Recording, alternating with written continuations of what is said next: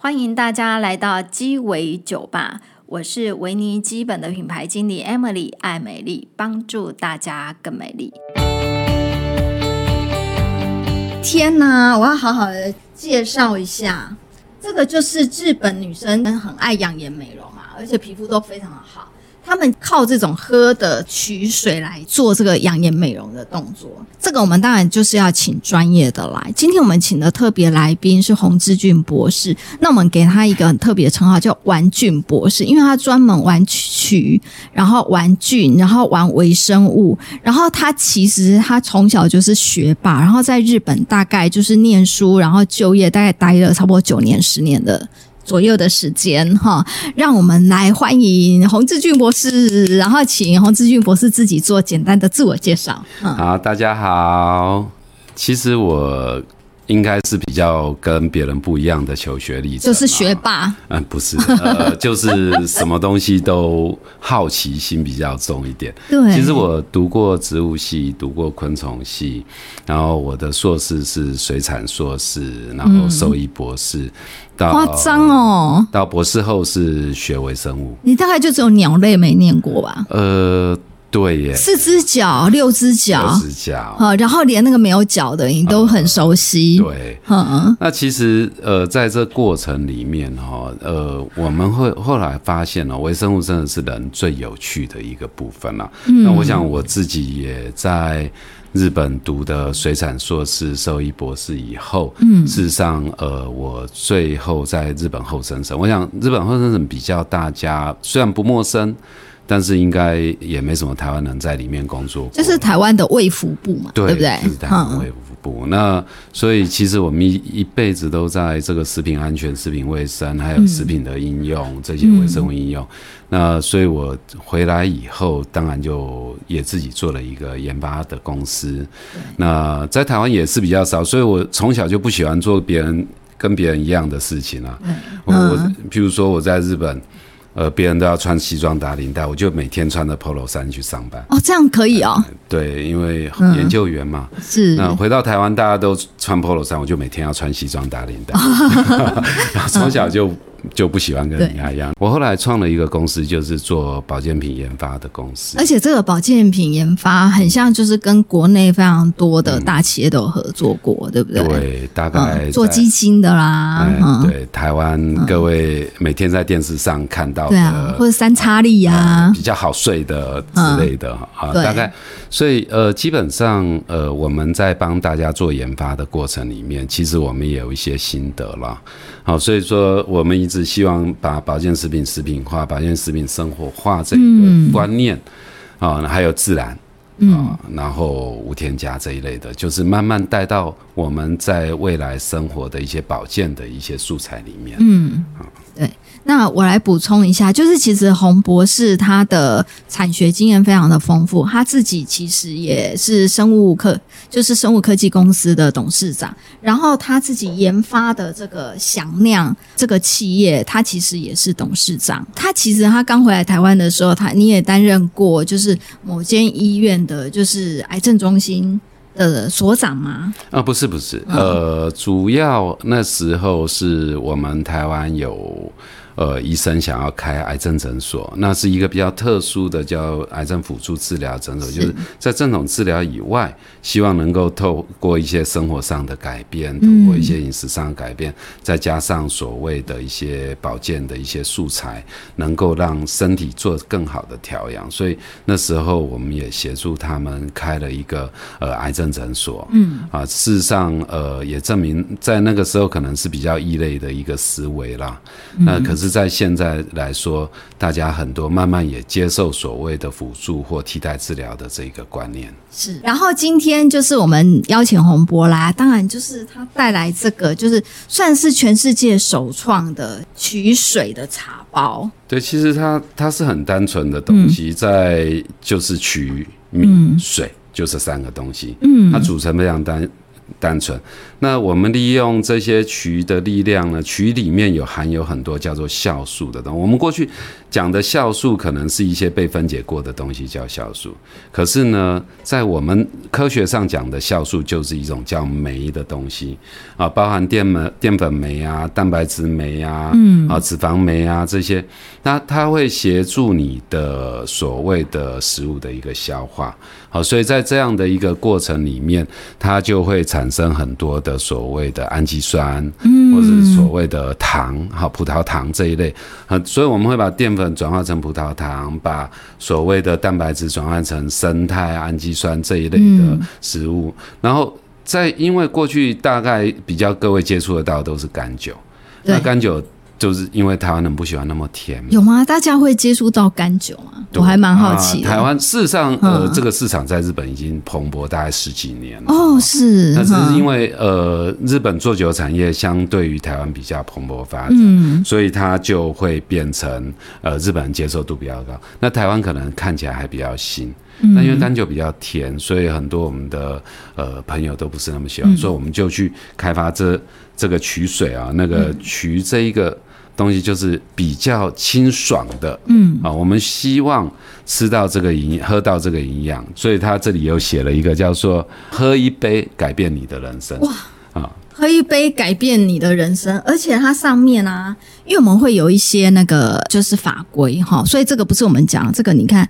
大家可以看一下，它旁边有一些字。为什么麴水有这些的功能？刚刚洪博有讲到，就是说它麴它这个菌，它其实非常的妙，它就可以把大的变成小的。那其实以我们书没有念那么多，我们来理解，就是大的变成小的，就是好吸收嘛，对不对？嗯、对，某个程度上、哦、对。然后比方说把蛋白质，然后变成比较小的氨基酸，甚至胜肽来讲的话，其实它跟保养品有一点点关系。比方说，呃，可能在一二十年前，大家都很流行擦胶原蛋白，是。哦，那因为擦胶原蛋白，呃，大家就是很简单就会想说，我们就是胶原蛋白流失啊，啊，就是。呃，流失了什么就把它擦回来，对，所以可能会去吃一些猪脚啦，哦、就是胶质嘛，然后擦一些胶原蛋白，就会觉得说哇，这样子越擦越碰杯。可是没有想到说，其实胶原蛋白的分子太大了，是，所以它才会后来就是有一些生态的这种方面的一些成分跟一些产品出来。比方说，像我们维尼基本有一个维尼进阶，它就会有一些生态。嗯，那其实生态它就是氨基酸所产生的。对、哦、比方说二胜肽就是两个氨基酸，那三胜肽呢就是三个氨基酸，所以呢十五胜肽就是十五个氨基酸，所以并不是比方说很多的消费者可能在购物台啊会去买一些抗老产品，就会想说哇十五胜肽，他觉得他会误以为十五胜肽是十五种胜肽，其实十五胜肽是十五个氨基酸所组成的这个分子，所以它的分子换句话说，因为它有十五个氨基酸，分子它就一定会比较大，所以它的吸收肯定会比较不好、嗯、对，所以刚刚洪博有讲到说，其实以我们这个麴米来讲，我们的麴水茶包这样泡了之后，所以它里面会有消化酵素、嗯、然后也会有胜肽，对，也会有一些氨基酸，所以它的成分它其实是非常的丰富的，对不对？对，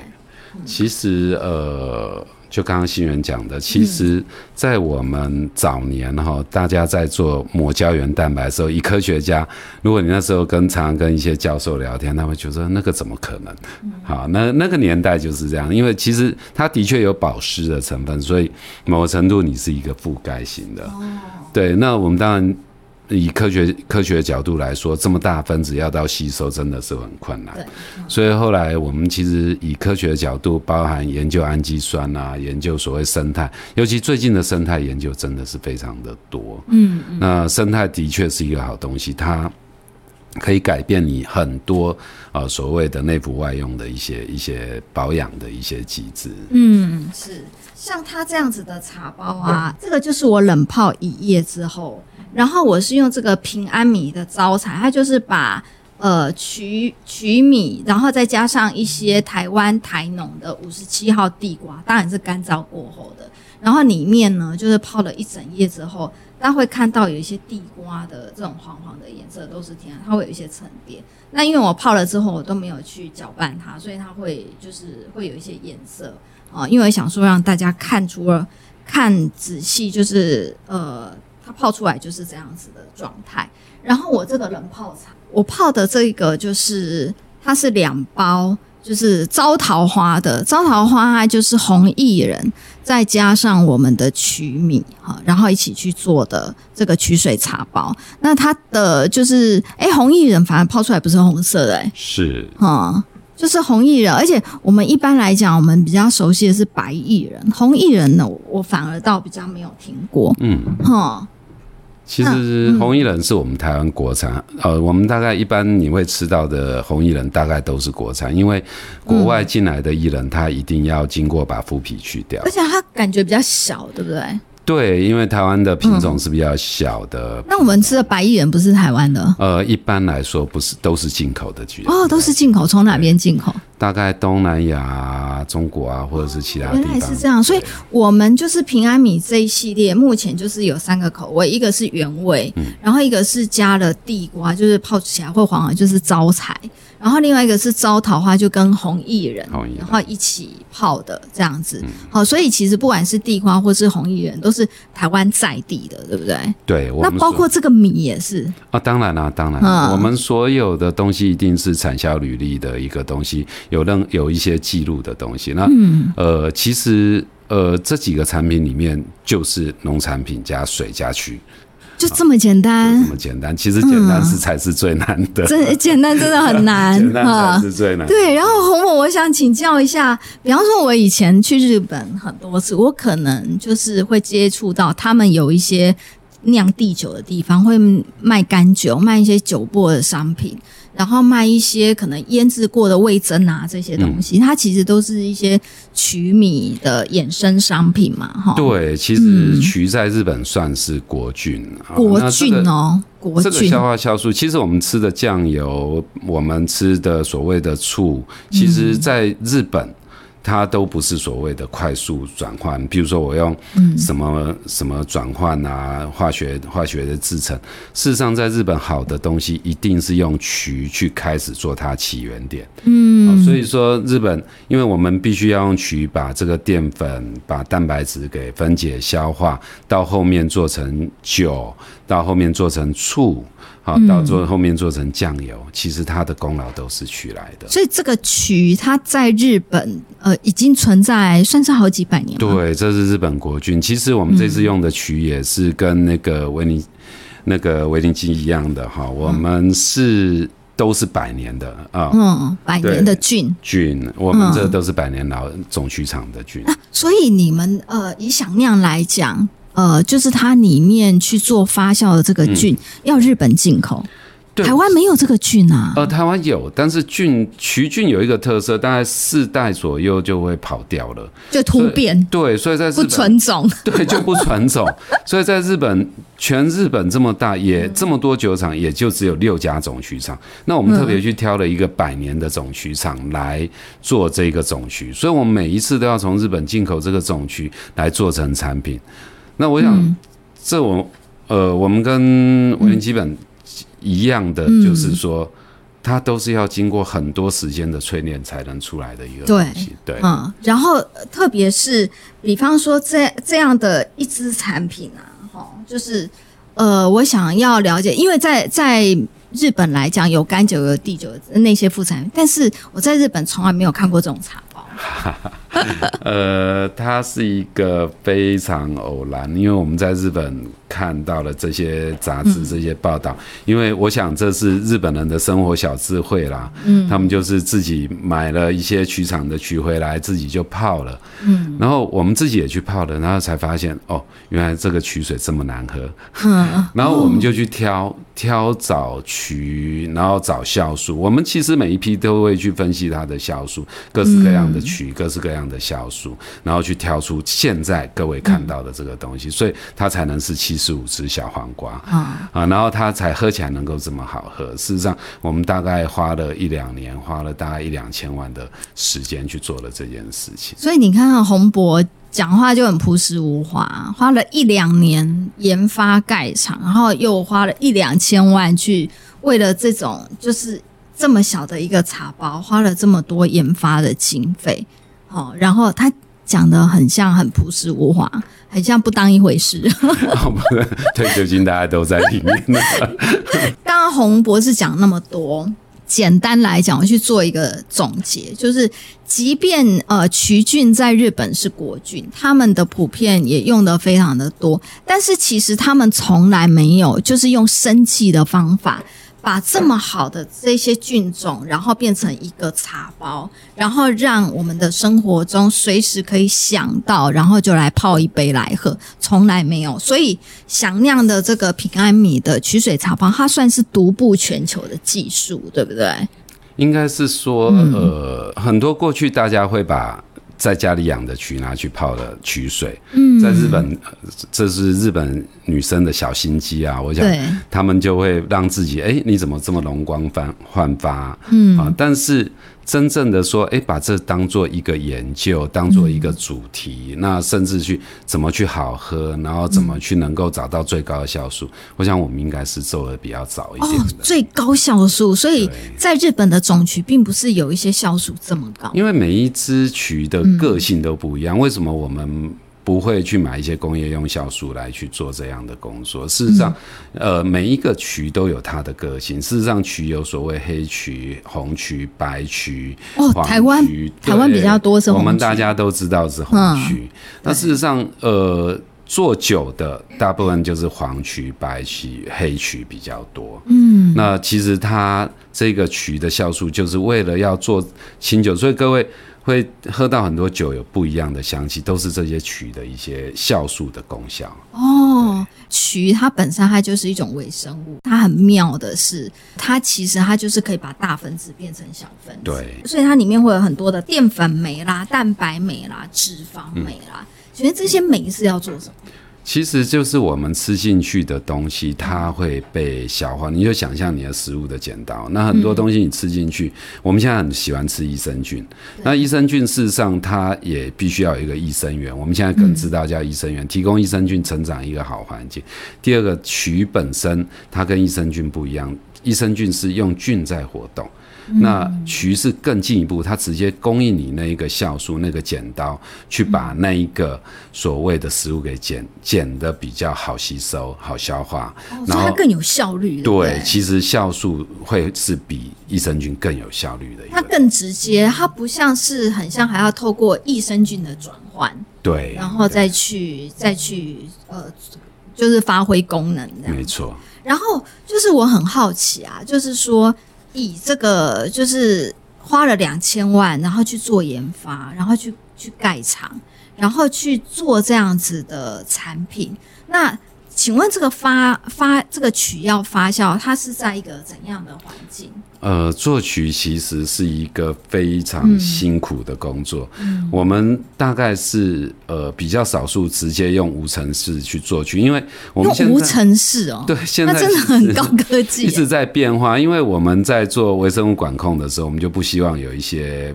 不没有办法控制的杂菌进去，所以基本上我们是在无尘室发酵。那无尘室里面还要控制在高温高湿，什么叫高温高湿？就大概五十度，湿度大概七八十八九十的一个环境，所以你们是用人工去，对，所以你会看到国外酒厂都是没有穿衣服然后就在那边办可是我们除了这样，我们还要要求所有人穿着干干净净的那个防无尘衣进去。天哪！所以在其实在里面工作非常辛苦。那比那个我们这阵子因为那个疫情的关系，穿着无尘衣然后工作地线医护人员还还更可怕、欸啊、还更可怕，因为在外面虽然三四十度，那里面是五十度。天啊，那你怎么会找得到工作的人呢？这东西真的是需要热情啊、呃！我我们几个同事都非常对这些东西很有热情啊、呃。其实我们在中间的研发过程花这一两年哦，只要有杂菌有者，所以我们都多出来，有时候经常做出来菌数太高，我们就会拿去找那个我们做艺人的朋友去喂鸡。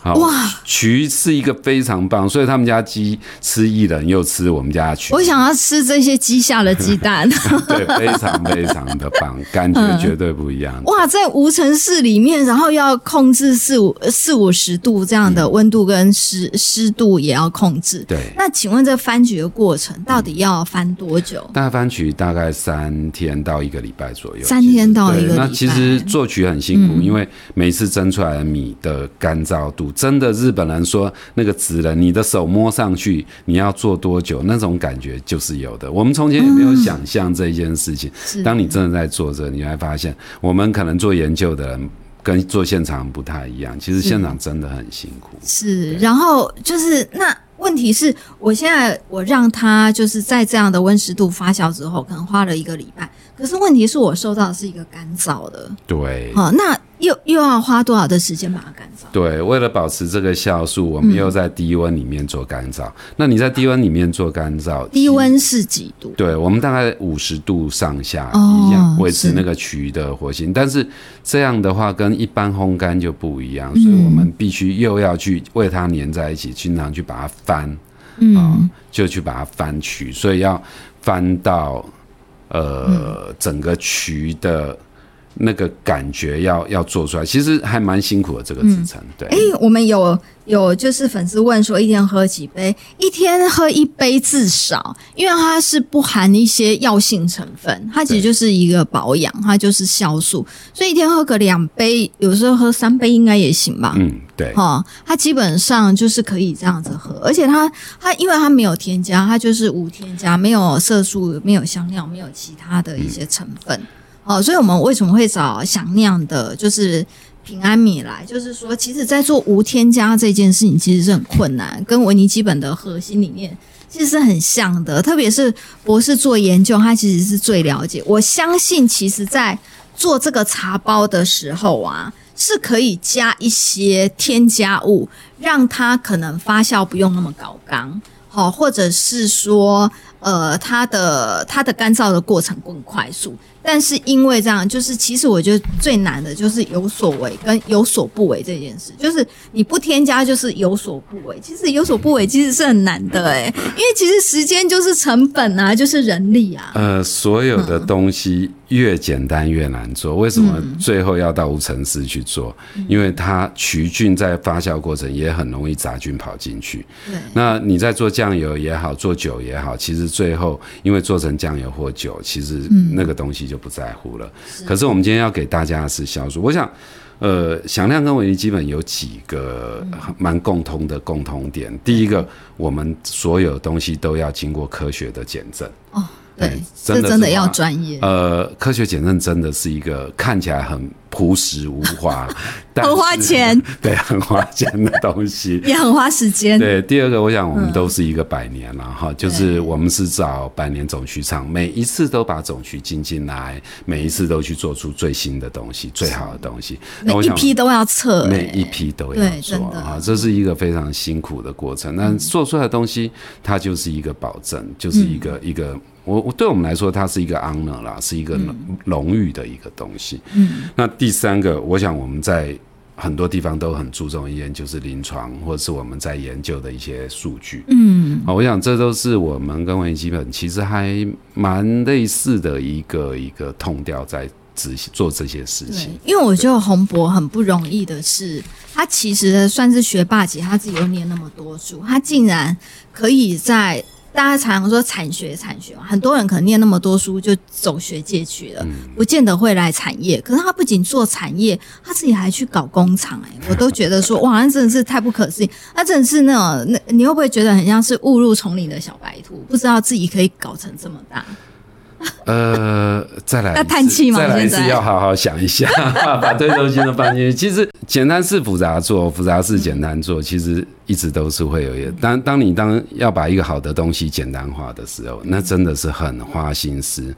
所以其实这个光这个案子参与了就好几个博士，好几个硕士在里面。是哦，对，而且还花两年。对，那大家都因为、欸、我不懂，你为什么不找代工厂啊？为什么要自己弄个厂？这个也是一个很有趣，因为台湾做麴的大概就是醋、酱油、酒，嗯，但是做生技的取厂是没有的，没有，目前是没有。欸、那你们以后可以接代工吗？呃，我们都可以接。其实、嗯、呃，研发的东西我们还是认为扩散最重要啦。我说、哦呃，因为我们是属于研发型的公司，事实上。就刚刚说我们是误入歧途，就是呃小白兔自己自己又变小白去了。就是我们当时在谈维尼基本代理的时候，真的也是小白啊，就是自己觉得很懂得化妆保养品，其实根本就是这个业界的小白。因为我们去跟去跟那个美国总公司谈的时候，去问他们的老板，他的老板其实退休医生，第一个问题就劈头问人家说：“哎、欸，你们这这么好的产品，又是梅约医学中心研发的，一定是纯天然，对不对？”然后大家都笑得东倒西歪，就觉得我们是没念书的。我想他们也是翻白眼了。对，因为其实。以正常来讲，真的是做医学的或是做保养品的，以台湾现在来讲，卫福部你只要是说你的产品是百分之百纯天然，都是不实广告，都是要被罚款，没有错。对，所以其实化妆保养品本来就没有纯天然这件事啊，化妆保养品所有化妆保养品全部都是天然合成的、嗯、只是你在天然合成的里面，你要去挑一些好的成分，然后就是要做到无添加，就把一些呃梅约医学中心，它就是它就是会有很多临床的实验嘛、嗯、然后会知道数据，知道哪一些成分它其实致敏率是比较高的，对，然后要做到能够修护、嗯、所以我们可以做到十五大无添加，嗯啊、哦，这样的事情。然后我另外呢，我又想到说，其实我们一般人对于麴这件事情，其实我们想要就是某支广告，然后就是老婆婆的手在那边翻麴，嗯，对、哦，然后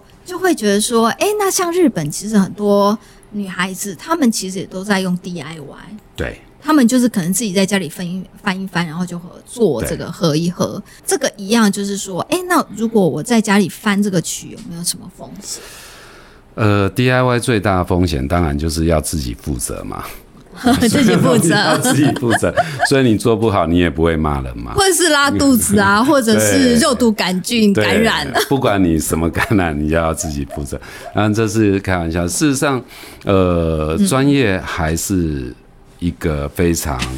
呃 serious 一个一个让让人家必须要认真探讨的东西。要用数据说话。对，其实很多东西并不是呃我们想象把东西混在一起，其实。呃，包含我们在做的过程里面，在做的程序里面，有一些怎么去管控，有一些怎么去处理，甚至有一些可能大家都没有注意到一些小小的温度的变化，都会产生你一些微生物的污染。嗯、那我我我，尤其是在 D I Y， 你可能微生物管控，你可能随便拿个瓶子啊，大家现在从前会告诉你到水里煮一煮，拿起来晾一晾。对，我想、嗯、呃很多类似的这样的东西都是我们当然。现在很崇尚自然，崇尚自己做，崇尚自己。那事实上，在那那么短的时间内，你有没有办法很专业做出你要的东西？就刚刚譬如说酸，事实上有些酸适合，有些酸不适合，有些有机酸怎么去在你的生活上应用，嗯、那都是要去特别思考。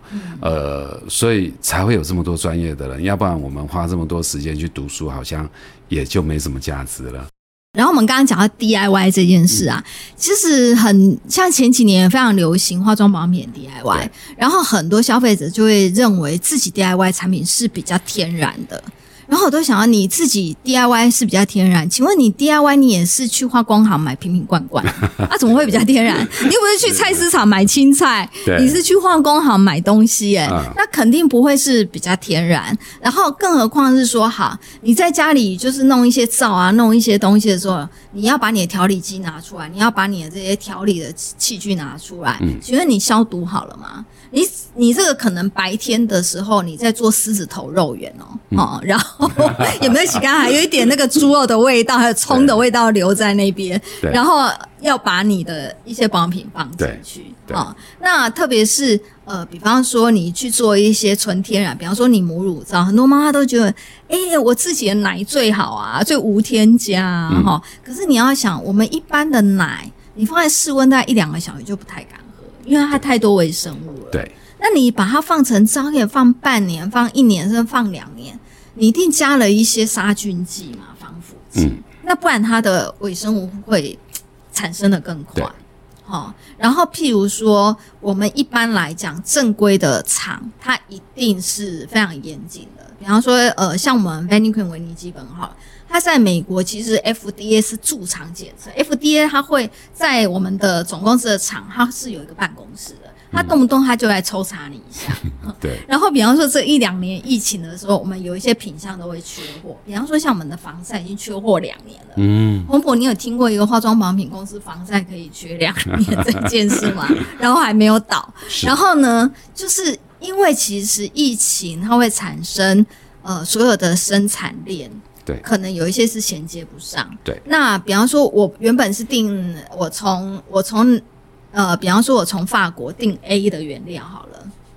那因为现在 A 的原料可能因为疫情的关系出不来，那我就要订到另外一个 B 的原料，可是这些 B 的原料它 O 不 OK 夸不夸得烦，我可能光进它的原料进来测试，还没有用它之前我就要帮它原料做各种的测试，微生物啦、重金属啦种种的，让它去跑数据，对，跑数据我觉得是 OK， 应该是可以放到我们成分里面然后再去做、嗯，然后我们以以前也常常会碰到一些状况，就是说，哎，原本到的货是十月份要来，结果他不，他没办法出货，他等到十一月，嗯，就是他原本预计已经就是可以检测好的产品，哎，因为他检测好不是说我现在做好真的马上检测，嗯、他禁止可能一个礼拜做一次检测，两个礼拜再做一次检测、嗯、去看微生物在这一两个礼拜有没有产生、嗯嗯、那有的时候第一个礼拜通过，第二个礼拜没通过，那所有东西都是要丢掉的。呃，其实做做任何产品都一样，譬如说我举个例子好了，其实我们做出来的产品到现在我们都会留一个样在，嗯， 对， 对，会留一样。那如果你今天换一个原料，如果你的保存期是一年好了，嗯，那你这一年后怎么去保证它还是对的，如果你今年要换一个原料，所以不是刚从原料源头我们就要管理，可能要做微生物重金属，要做甚至它的品质它的纯度都要，但是最后做成这个产品一年后还是不是当初我们要的东西，所以很多时候为什么会一缺缺两年，是因为还没找到好原料，但是找到好原料可能是两年后我才能卖你。其实在国外很多专业的大厂他很坚持一件事情，就是我的品质我是要有的，所以我宁愿不卖，我宁愿东西缺货，我也不愿意把我自己觉得不好的东西拿出来。那我想做研究开发的大部分的人都还是有这个想法，嗯，对。然后所以呃，比方说在在刚刚我们讲到无添加这件事情、嗯、其实也会牵扯到成分等级的好坏，对不对？对，因为刚刚讲的无添加有两个问题啊、哦嗯，第一个就是 D I Y 事实上有一个问题，但但我们刚刚讲到成分好坏，譬如说我们在做呃保健品。啊，譬如说有些茶多酚好了、嗯、一个茶多酚可能一公斤是两三万块钱，也有一个茶多酚两三千块钱、哦、价差十倍以上，对，但是他你说啊，我都要求茶多酚 百分之九十 以上 百分之九十 以上、嗯、对，问题重要是那 百分之十 是什么，不重要的不是 百分之九十 是茶多酚这件事、嗯哦、所以我们做保养品，如果你今天来、嗯、但是你不知道是什么东西才是最难检测、嗯、我知道里面有 百分之九十 的茶多酚，我只要做个机器检测就可以，可是我 百分之十 不知道是什么，如果你不能控制那就非常辛苦，检测的项目那么多，对，完全不一样，所以这个东西就那 D I Y 我刚刚讲到，事实上消费者在 D I Y 他就期待他不要做防腐剂，不要用一些抗菌剂、嗯、好，所以你在两天后你抹的都是细菌都是微生物，所以大家都会做得很快乐，但是呃，其实呃，或许有一些微生物可以帮助你消化一下角质，但是啊、呃，那不是我们期待的，也不是我们想要的，所以我其实说事实上 D I Y 并没有不好，但你做好你要做微生物，你可能要放冰箱，或者你可能要做一些更麻烦的一些处理，其实从源头去挑好的，所以为什么好东西很贵啊，它的源头就是它要求就比较高级一点，或者要求就比较高一点。嗯、而且好的好的原料，以食品来讲，像、嗯、像我们共同朋友那个可夫莱坚果的执行长、嗯，他就有跟我提过说，哎、欸，他们可夫莱里面要放那个枫糖、嗯，然后他就有去看过枫糖的原料哦，嗯，真正很贵的枫糖是没有我们熟悉的枫糖的味道，可它价差十倍以上。呃，那你可能花了那么多钱放在里面、嗯、客人没有 feel， 呃，在食品业界这是理所当然，就是你要喝一个喝一杯好喝的苹果汁，它就是没什么味道的东西。对啊，就是这是一个在食品业界很理所当然，所以为什么大家都会觉得哎呀这个加香料或怎么样，因为我不加你会闻不到味道。对，所以像我们现在要去做出这样一个有味道那又只有曲米跟水的东西，事实上当初你要去挑选这些原料，其实我们连米种都试过，台湾大概所有米种。你们试了几种米啊？大概再来蓬莱糯米你想得到，然后我们还有香米，我们台还有香米，是，然后各式各样做出来的风味你都要去挑。所以说事实上好的东西看起来没什么差，朴实无华，朴实无华很复杂，就这样而已。真的，哎、欸，看起来越简单，真的越搞纲，哎、欸。对，嗯，真的，其实曲米茶，我真的也也真的有这种深刻的感受。当然，我觉得化妆保养品你买到之后，使用方法很重要。那这个呢，曲米茶包也一样，你买到之后，你如何去泡它也很重要。嗯、你还可以确保你喝到真的是七十五条小黄瓜以上，而不是七十五条小黄瓜，因为你泡的温度不对变十五条小黄瓜、哦、然后我还请洪博跟我们讲一下这个曲米茶我们要泡的时候温度有怎样的美感。呃，这个酵素哈，因为我们讲其实以科学讲是酶啦哈，蛋白质酶、淀粉酶，大概六十度以上就不太行了，六十度以上就不行。对，所以其实为要维持最好的这个酵素的存在，我们建议就是冷泡。你前一天晚上睡觉前，你就把它放到冰箱去，嗯啊，然后隔天一起床或者是吃完饭以后就可以泡。那事实上在饭后你也可以帮助消化，嗯啊，然后对通畅啊什么。所以在日本小很多小女生是前一天晚上她就泡到冰、嗯。那我们泡的等一下等一下，很多小女生。嗯，所以只有小女生喝，还是本来是老女生喝一喝变小女生？我想，其实容光焕发这一件事情哦、喔，其实很重要。人人的美丽是从内在由内而外哦、喔，是，所以内在外在都要保养，真的很重要。对，那事实上很多在喝这个曲水的时候，因为酵素是活的，所以我们都希望在六十度以下去泡这一个曲米茶。哎、嗯欸，那我保存呢有什么特别保存方法？我需要把它那个，就是因为它是用那个铝箔包嘛，像这种、嗯、这里面它就是很多包。嗯，那一打开里面，我需要把它冰冰箱吗？或者室温就可以？哦，不用，室温就可以了。室温，嗯，因为这个曲米茶它的酵素是活的，嗯、那米其实里面米还是继继续会给曲一个养分嘛。哦，第二个，其实我们因为在制成里面那个水分要求很高，嗯、所以事实上我们也会不会让有其他的不好的细菌能够长进去。哎、欸，所以洪博，你们在生产制造的时候，你们水也有挑过吗？呃，其实所有的水，当然以食品厂来说，一定是最高端用到 R O 水去做。嗯、那因为我们工厂设在南部，所以那个水质要求就会更严格，所以基本上我们一定会是用蒸馏跟 R O 的水在做。嗯，我其实最早泡三个小时以上，大部分的酵素就酵素就会出来。那像我们这种男生，其实没什么耐心哦、喔。其实我像我白天就去。丢在我的马克杯，丢在温水里面。其实我大概就是喝个两轮啊。其实我基本上第一次喝会很鲜甜，因为它里面有很多葡萄糖跟氨基酸。哦。然后第二次当然嗯舍不得，我就再冲一次。嗯、那大概回冲个一次到两次这样就。不用不回冲太多。其实呃大概第一次你酵素都会喝进去了。嗯。嗯我发现它还是会有一点点微热量，对不对？它一份。一份的热量也很低啊，就三十八卡而已。呃，应该是说，其实如果你是泡茶，那个、嗯、因为我们现在做出来的东西是曲米，所以三十八卡是包含那个米。哦，对，就是你要把它吃下去才有。就是你不会吃它嘛，哦、大概所以基本上几乎是低卡零热量。哦，低卡零热量哈。多好啊！马上就是一喝了之后就觉得哇，今天也是吃下去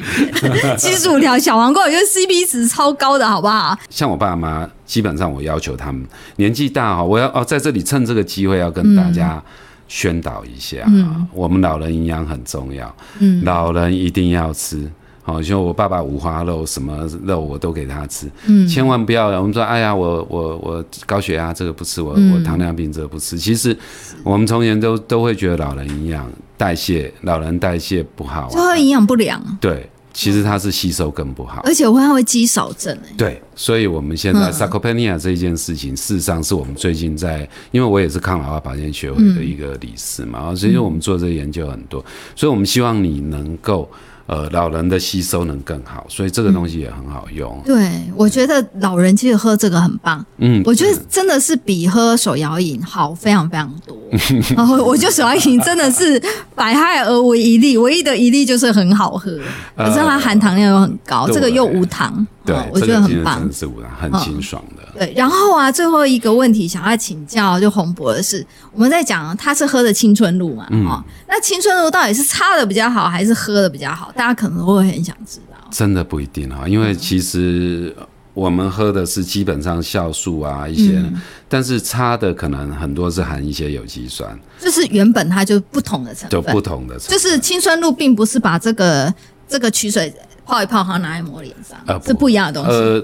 有，在日本很多人会把取水拿去洗脸，真假的，真的会拿这个洗澡、嗯、也很多、嗯啊、但是成本就会比较高，太奢华了，太奢华了一点、嗯、但是因为里面每一个东西含的有机酸，每一个肤质真的不是一样都可以这样去用的哦。对，那以喝的取水来讲，它是不分年纪不分肤质、嗯、它完全都是可以的，小孩应该也都可以喝。呃，对，其实我、嗯、我我觉得我们跟维尼基本还有共同点、嗯、就是老人小孩都很适合，对，就超适合超适合的一个，就是很健康。我这边要跟大家分享一下，其实想酿啊，他们从日本进口这些曲菌，然后去做一些副产品，曲水茶包只是其中的一个副产品、嗯、它还有盐曲，盐曲就是其实它是一种就是呃，比方说我们一般人他在煮料理的时候可能放盐巴，那盐曲它本身它是有咸度的，嗯，哦，而且把它拿来腌肉啊，它其实肉只会变得很细致，因为我们刚刚讲嘛，它里面它就是有蛋白酶，它会去这些曲菌，它会去分解，就是蛋白质，它把这些蛋白质然后变成一些比较小分子的氨基酸、嗯、所以它的肉就会很软嫩、哦、对。那但是因为我我现在就是不吃肉，所以我现在比较不清楚这一块。那它素食可以怎么运用？其实素食我们也在开发、嗯、因为其实里面的这个在素食就很好用，因为我们素食其实有时候调味调很重，对，那素食调味调很重，它就是因为缺乏有一些氨基酸那种风味存在、嗯、所以事实上盐曲我们我们事实上还我们做盐曲也跟那个做那个十年老梅汁的台湾工厂、嗯、那是社会企业，我们当初就是为了协助小林村复村，然后帮他们每一年把这个产业做起来，然后我们也添加老梅汁，所以你会有一个盐曲的风味，一个梅汁的风味，是素食在用盐曲用这个曲哦去腌蔬菜、嗯、也是非常的棒。喝麴酿的曲米茶包就是去调理内在的气色，然后擦维尼基本从外面去让你的皮肤更好，嗯，哈，这个其实是很棒的哈。那我们今天的直播就到这个地方结束了，谢谢洪博士，谢谢大家，拜拜，谢谢大家今天收听我们的节目。那如果大家接下来想听什么议题，或者是对我们今天这个节目有什么感想，想要跟我们分享，都可以在下面留言给我们。或者是追踪我们的 Y T 频道，搜寻 Vanicream 维尼基本，